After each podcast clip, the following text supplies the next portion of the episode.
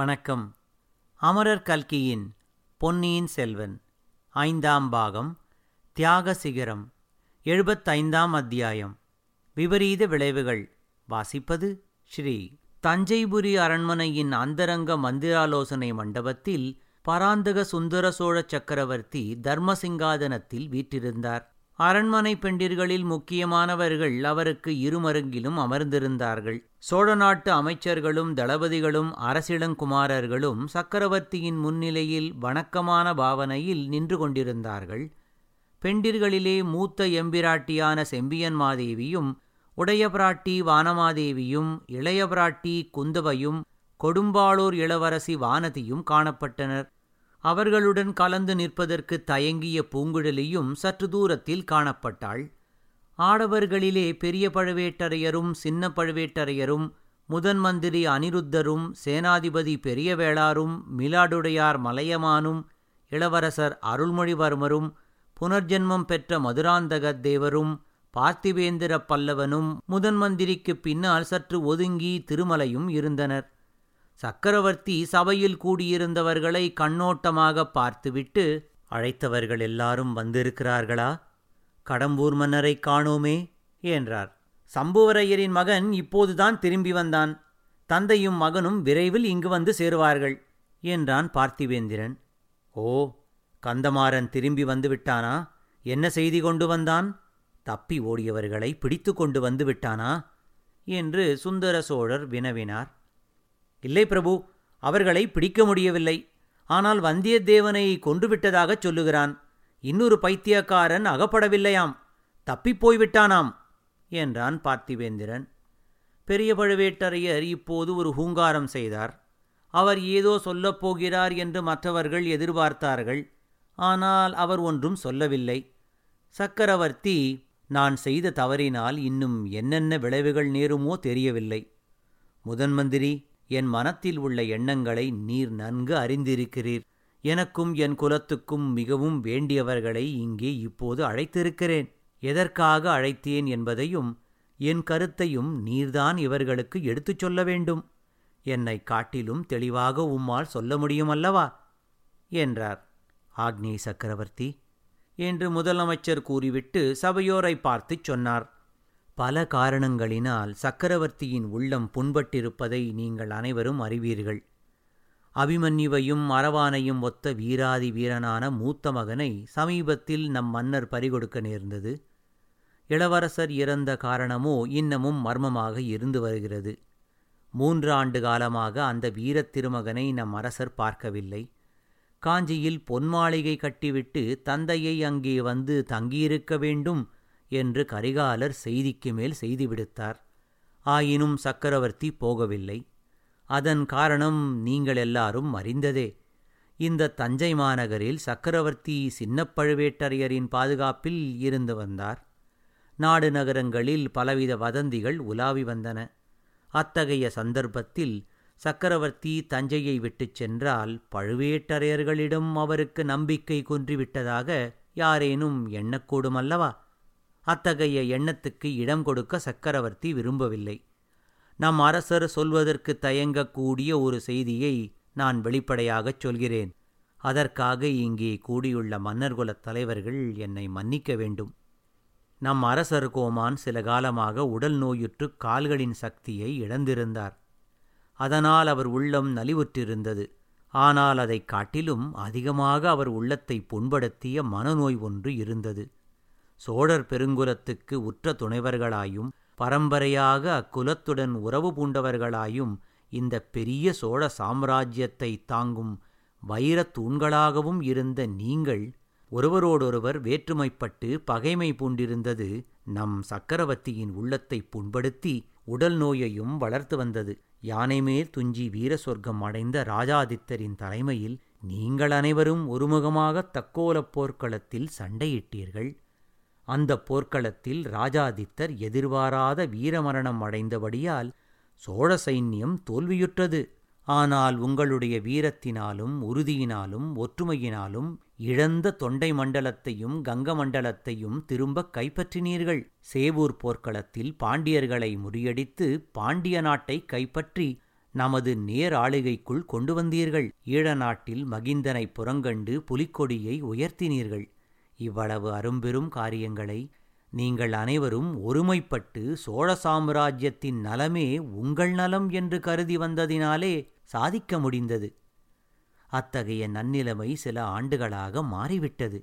எக்காரணத்தினாலோ உங்களுக்குள் மனவேற்றுமை ஏற்பட்டுவிட்டது. இரண்டு கட்சியாக பிரிந்துவிட்டீர்கள்.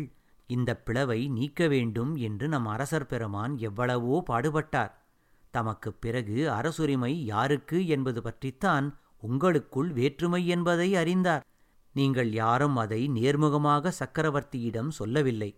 ஆனாலும் இணையற்ற அறிவாளியான நம் பேரரசர் அதை ஊகித்து அறிந்தார். அரசுரிமை விஷயத்தை உங்கள் எல்லாருடனும் கலந்து மனம் விட்டு பேசி சமரசமாக தீர்த்து வைக்க விரும்பினார். அவ்விதம் அதை தீர்த்து வைத்த பின்னரே காஞ்சிக்கு செல்வது என்று எண்ணியிருந்தார். சிவஞான கண்டராதித்த பெருமானின் திருக்குமாரருக்கே இந்த சோழ சாம்ராஜ்யத்தை உரிமையாக்க எண்ணியிருந்தார். இதை ஆதித்த கரிகாலரையும் ஒப்புக்கொள்ளச் செய்யலாம் என்று நம்பியிருந்தார்.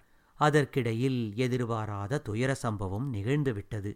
கரிகாலர் கடம்பூர் மன்னரின் மாளிகைக்கு வருகிறார் என்று அறிந்தபோது சக்கரவர்த்தி மனம் பூரித்தார்.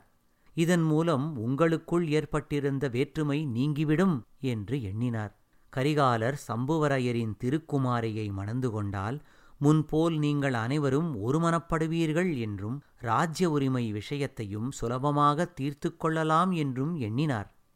நானும் அவ்விதமே நினைத்தேன். உங்களில் பலரும் அவ்விதமே எண்ணியிருப்பீர்கள். நம் திருக்கோவலூர் மன்னர் கூட அதனாலேதான் ஆதித்த கரிகாலர் கடம்பூர் செல்வதற்கு தடை சொல்லவில்லை. ஆனால் நம் எல்லாருடைய ஆசையும் பங்கமுற்றது. கடம்பூர் அரண்மனையில் இளவரசர் கரிகாலர் அகால மரணமடைந்தார். அது எப்படி நேர்ந்தது என்பதை கண்டறியப் போகிறோமா இல்லையா? இதை தெரிந்து கொண்டு மேலே நீங்கள் பேசுவது உசிதமாயிருக்கும் என்றார் திருக்கோவலூர் மலையமான். ஆமாம், அதை தெரிந்து கொள்ளாமலே மேலே எந்த யோசனையும் செய்வது சாத்தியமில்லை என்றார் சேனாதிபதி. வீரப்பெருமக்களே, நடந்தது நடந்துவிட்டது. போனதை பற்றி கிளறிக்கொண்டிருக்க வேண்டாம் என்று சக்கரவர்த்தி கருதுகிறார் என்றார் முதன் மந்திரி அனிருத்தர். அது எப்படி முறையாகும்? சோழகுலத்தின் நீதிபரிபாலனம் உலகப் பிரசித்தியானது. இந்த ராஜ்யத்தில் ஒரு திக்கற்ற அனாதை உயிரிழந்தாலும் அது எப்படி நேர்ந்தது என்று விசாரிக்கப்படுகிறது. அதற்கு யாராவது காரணம் என்று ஏற்பட்ட பின் தக்க தண்டனை விதிக்கப்படுகிறது. அப்படி இருக்க பட்டத்து இளவரசர் என்று முடிசூடிய இளங்கோவன் அகால மரணத்தை எவ்வாறு விசாரிக்காமல் விடுவது என்றார் சேனாதிபதி பெரியவேளார். சுந்தர சோழர் பெருமூச்சு விட்டு, கொடும்பாளூர் மாமா, கேளுங்கள். என் அருமை மகன் அகால மரணம் அடைந்ததில் என்னைவிட துயரம் வேறு யாருக்காவது இருக்க முடியுமா? நானே விசாரணை வேண்டாம் என்கிறேன். ஏன்? இங்குள்ள யாரும் அதற்கு பொறுப்பாளியல்ல என்று நிச்சயமாக அறிந்துள்ளேன். நான் செய்த பாவத்தின் பயனாக என் மகனை பறிகொடுத்தேன். அதற்கு பிராயச்சித்தம் என்ன உண்டோ சொல்லுங்கள், செய்து விடுகிறேன். வேறு காரணம் தேட வேண்டாம் என்றார். பிரபு, தாங்கள் இப்படி சொல்லுவதினால் குற்றத்துக்கு பொறுப்பாளியான யாரையோ காப்பாற்ற விரும்புகிறீர்கள் என்று ஏற்படும். நாட்டு மக்கள் ஏற்கனவே இளவரசரது மரணத்தின் காரணம் பற்றி பலவாறு பேசிக்கொள்கிறார்கள். உண்மையை கண்டுபிடித்து வெட்ட வெளிச்சமாக்கி விடுவதுதான் நல்லது. குற்றவாளி யாராயிருந்தாலும் உரிய தண்டனைக்கு ஆளாக வேண்டியதுதான் என்றார் சின்ன பழுவேட்டரையர். 100 அதுதான் நேர்மையான ராஜரீக முறை. இந்த பெருங்குற்றத்தை விசாரித்து தண்டியாவிட்டால் நாட்டு மக்களுக்கு நீதி பரிபாலத்தினிலேயே நம்பிக்கை குன்றிப்போய்விடும் என்றான் பார்த்திவேந்திரன். பெரியோர்களே, இதைப்பற்றி ஏன் இவ்வளவு யோசனையும் வாத பிரதிவாதமும்? இந்த சிறுவன் கூறுவது அதிக பிரசங்கமாக இருந்தால் மன்னித்து அருளுங்கள். குற்றவாளி தண்டிக்கப்பட்டு விட்டான். இளவரசர் கரிகாலனை கொன்றவனும் என் சகோதரியின் வாழ்க்கையை பாழாக்கி அவளை பைத்தியமாக அடித்தவனுமான பாதகன் வந்தியத்தேவனை நான் என் கைவேலால் கொன்றுவிட்டு திரும்பினேன். இன்னும் என்னத்திற்கு விசாரணை என்றான் கந்தமாறன். முதன் மந்திரி முதலில் பேசிக்கொண்டிருந்த போதே கந்தமாறன் அங்கே வந்துவிட்டான். அவன் வந்திருந்ததை அவன் குரலை கேட்ட பிறகுதான் மற்றவர்கள் கவனித்தார்கள். அவர்களில் பெரிய பழுவேட்டரையர் மெல்லிய குரலில், மூடன், நிர்மூடன், கடம்பூர் சம்புவரையருக்கு இப்படிப்பட்ட பிள்ளை வந்து பிறந்தானே என்று முணுமுணுத்தார்.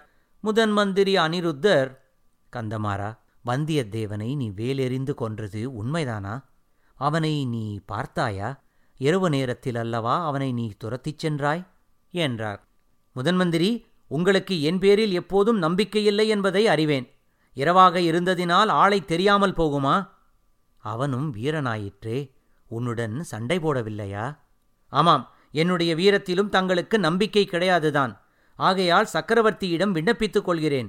ஓடியவர்கள் 2 பேர். ஒருவன் சில வருஷங்களாக நம் பாதாள சிறையிலிருந்த பைத்தியக்காரன்.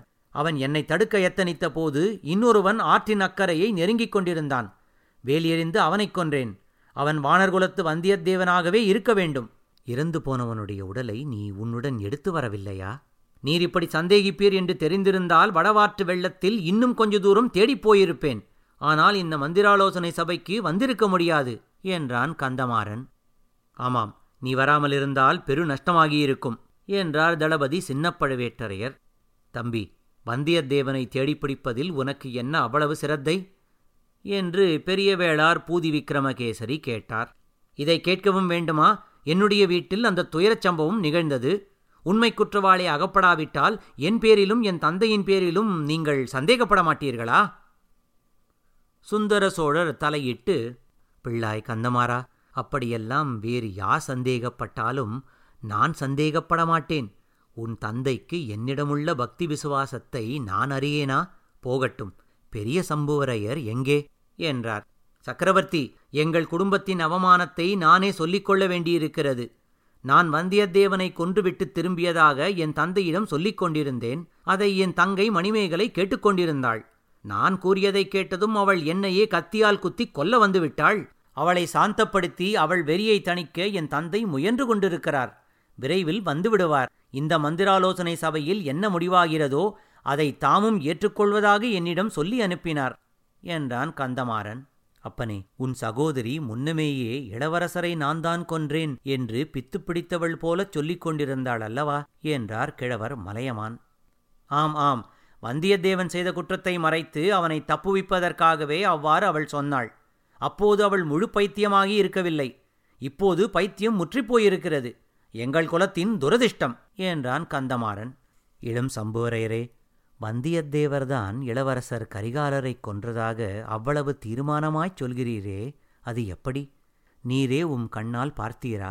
அல்லது பார்த்தவர்கள் யாரேனும் சொன்னார்களா என்று முதன் மந்திரி கேட்டார். அமைச்சரையா, கைப்புண்ணுக்கு கண்ணாடி வேண்டுமா? இளவரசர் இறந்து கிடந்த இடத்தில் அந்த வானர்குல வீரன்தான் இருந்தான். அவன் முகத்தை பார்த்தாலே குற்றவாளி என்று எழுதி ஒட்டியிருந்தது போல் தெரிந்தது.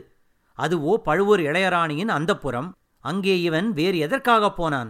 குற்றவாளி இல்லாவிட்டால் பாதாள சிறையிலிருந்து ஏன் தப்பித்து ஓடியிருக்க வேண்டும் என்றான் கந்தமாறன். பாதாள சிறையிலிருந்து தப்பி ஓடியவனை பிடித்து கொண்டு வந்து ஒப்புவிக்கும் பொறுப்பை முதன் மந்திரி ஏற்றுக்கொண்டார். அதை இந்த சமயத்தில் ஞாபகப்படுத்துகிறேன் என்றான் பார்த்திவேந்திரன். பல்லவர் குல கோமகனே, நான் அவ்வாறு ஏற்றுக்கொண்டது உண்மைதான். ஆனால் இளம் சம்புவரையர் இவ்விதம் தாமே நீதிபதியாகி விசாரித்து முடிவு செய்து தண்டனையையும் நிறைவேற்றி விடுவார் என்று நான் எதிர்பார்க்கவில்லை. வந்தியத்தேவரும் பழமையான வானர்குலத்தில் தோன்றியவர். இவருடைய மூதாதையர் ஒரு சமயம் பெரிய ராஜ்யத்தையே ஆண்டார்கள். சோழர்குலத்துக்கு பெண் கொடுத்து உறவு பூண்டார்கள். குறுநில மன்னர் குலத்தில் வந்தவர்கள் மீது குற்றம் ஏற்பட்டால் சக்கரவர்த்தியே தர்மாசனத்தில் வீற்றிருந்து விசாரித்து முடிவு செய்வதுதான் மரபு என்றார் முதன் மந்திரி அனிருத்த பிரம்மராயர். ஐயா, சிறையிலிருந்து தப்பியோடியவனை உயிருள்ளவனாக பிடித்து வரலாம், அல்லது உயிரற்றவனாகவும் பிடித்து வரலாம் என்பதும் மரபுதான் என்றான் பல்லவர் குலவீரன் பார்த்திவேந்திரன்.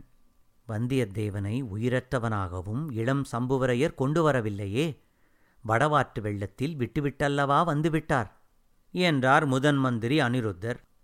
அச்சமயத்தில் பெரிய சம்புவரையர் அந்த மந்திராலோசனை மண்டபத்தில் பிரவேசிக்கவே எல்லாருடைய கண்களும் அவர்பால் திரும்பின.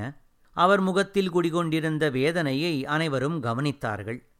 கந்தமாறன் அவர் அருகில் சென்று மெல்லிய குரலில், மணிமேகலை எப்படி இருக்கிறாள் என்று கேட்டான். சம்புவரையர், அப்படியேதான் இருக்கிறாள். உன் அன்னையை அவளுக்கு காவல் வைத்துவிட்டு வந்தேன் என்று உரத்த குரலில் சற்று கடுமையாகவே கூறினார். சக்கரவர்த்தி சம்புவரையரை பார்த்து, ஐயா, தாங்கள் தங்கள் செல்வக்குமாரியின் அருகில் இருப்பது அவசியமானால் அவ்வாறே செய்யலாம். நம்முடைய ஆலோசனையை நாளை வைத்துக் கொள்ளலாம் என்றார். இல்லை பிரபுவே, அவள் அருகில் நான் இருந்து பயனொன்றுமில்லை. என் குமாரன் கைவேலினால் உயிர் துறந்த வானர்குல வீரன் வந்தியத்தேவன் மீண்டும் உயிர் பெற்று வந்தால் ஒருவேளை பயன்படலாம் என்றார் சம்புவரையர்.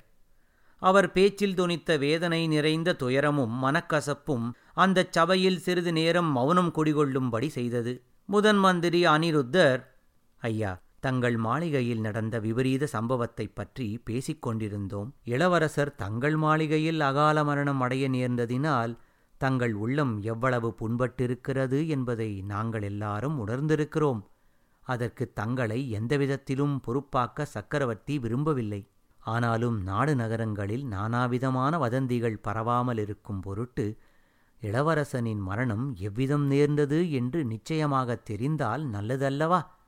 இந்த சபையில் கூடியுள்ளவர்கள் அவ்வாறு கருதுகிறார்கள். அதை பற்றி தாங்கள் ஏதாவது தெரியப்படுத்துவதற்கு இருக்கிறதா? வானர்குலத்து வந்தியத்தேவனால் தான் இளவரசரின் மரணம் நேர்ந்தது என்று இளம் சம்புவரையர் சாதிக்கிறார். தங்களுடைய கருத்து என்ன என்று கேட்டார். சம்புவரையர் சிறிது நேரம் திகைத்து நின்றார். பின்னர் நாலாவரமும் பார்த்தார். அவருடைய பார்வை கந்தமாறன் பேரில் விழுந்ததும், ஆம் ஆம், இந்த மூடன் அவ்வாறுதான் அன்றைக்கும் சொன்னான். அதை நான் நம்பவில்லை, இன்றும் நம்பவில்லை.